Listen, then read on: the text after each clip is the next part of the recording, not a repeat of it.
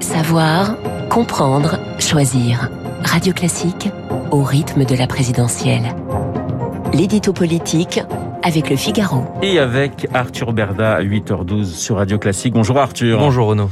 Vous lancez ce matin un avis de recherche. Oui, car je me demande où est passée la gauche dite de gouvernement. On ne la voit pas, on ne l'entend pas, elle n'est même pas euh, impopulaire, ça serait au moins ça, mais non, elle est invisible, totalement absente du débat public. Sa principale candidate, la socialiste Anne Hidalgo, n'est pas parvenue à imposer la moindre idée ni la moindre proposition dans cette campagne, si ce n'est de doubler le salaire des profs qui s'est révélé, révélé irréalisable et son concurrent direct, Yannick Jadot, qui vient à son tour d'obtenir ses 500 parrainages hier soir, ne fait pas tellement mieux. L'écologiste obtient à peine plus de 5% dans les sondages, au point qu'il en vient à espérer le ralliement de Christiane Taubira quand celle-ci aura été contrainte de renoncer, c'est dire. Bref, on est loin de la recomposition rose-verte de la gauche que l'on nous annonçait depuis le début du quinquennat et qui devait voir le jour en grande pompe dans cette campagne. Alors comment euh, expliquer cet effacement? Eh bien par un autre grand remplacement, non pas celui sur lequel euh, se déchire la droite et l'extrême droite depuis plusieurs semaines, mais celui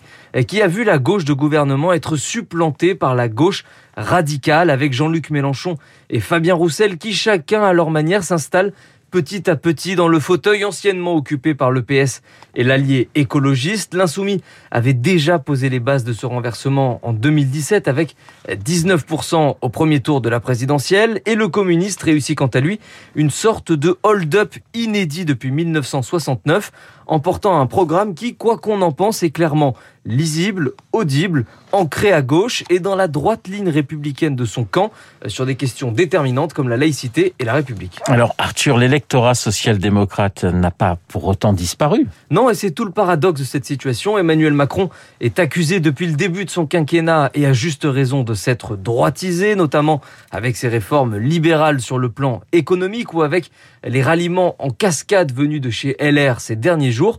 Et pourtant, le chef de l'État conserve un socle d'électeurs très solide au sein de la gauche modérée. Il récupère ainsi près de 40% de ceux qui avaient voté François Hollande en 2012 selon l'IFOP, un score qu'il espère encore accroître avec de prochains ralliements socialistes attendus d'ici au premier tour. L'édito politique signé.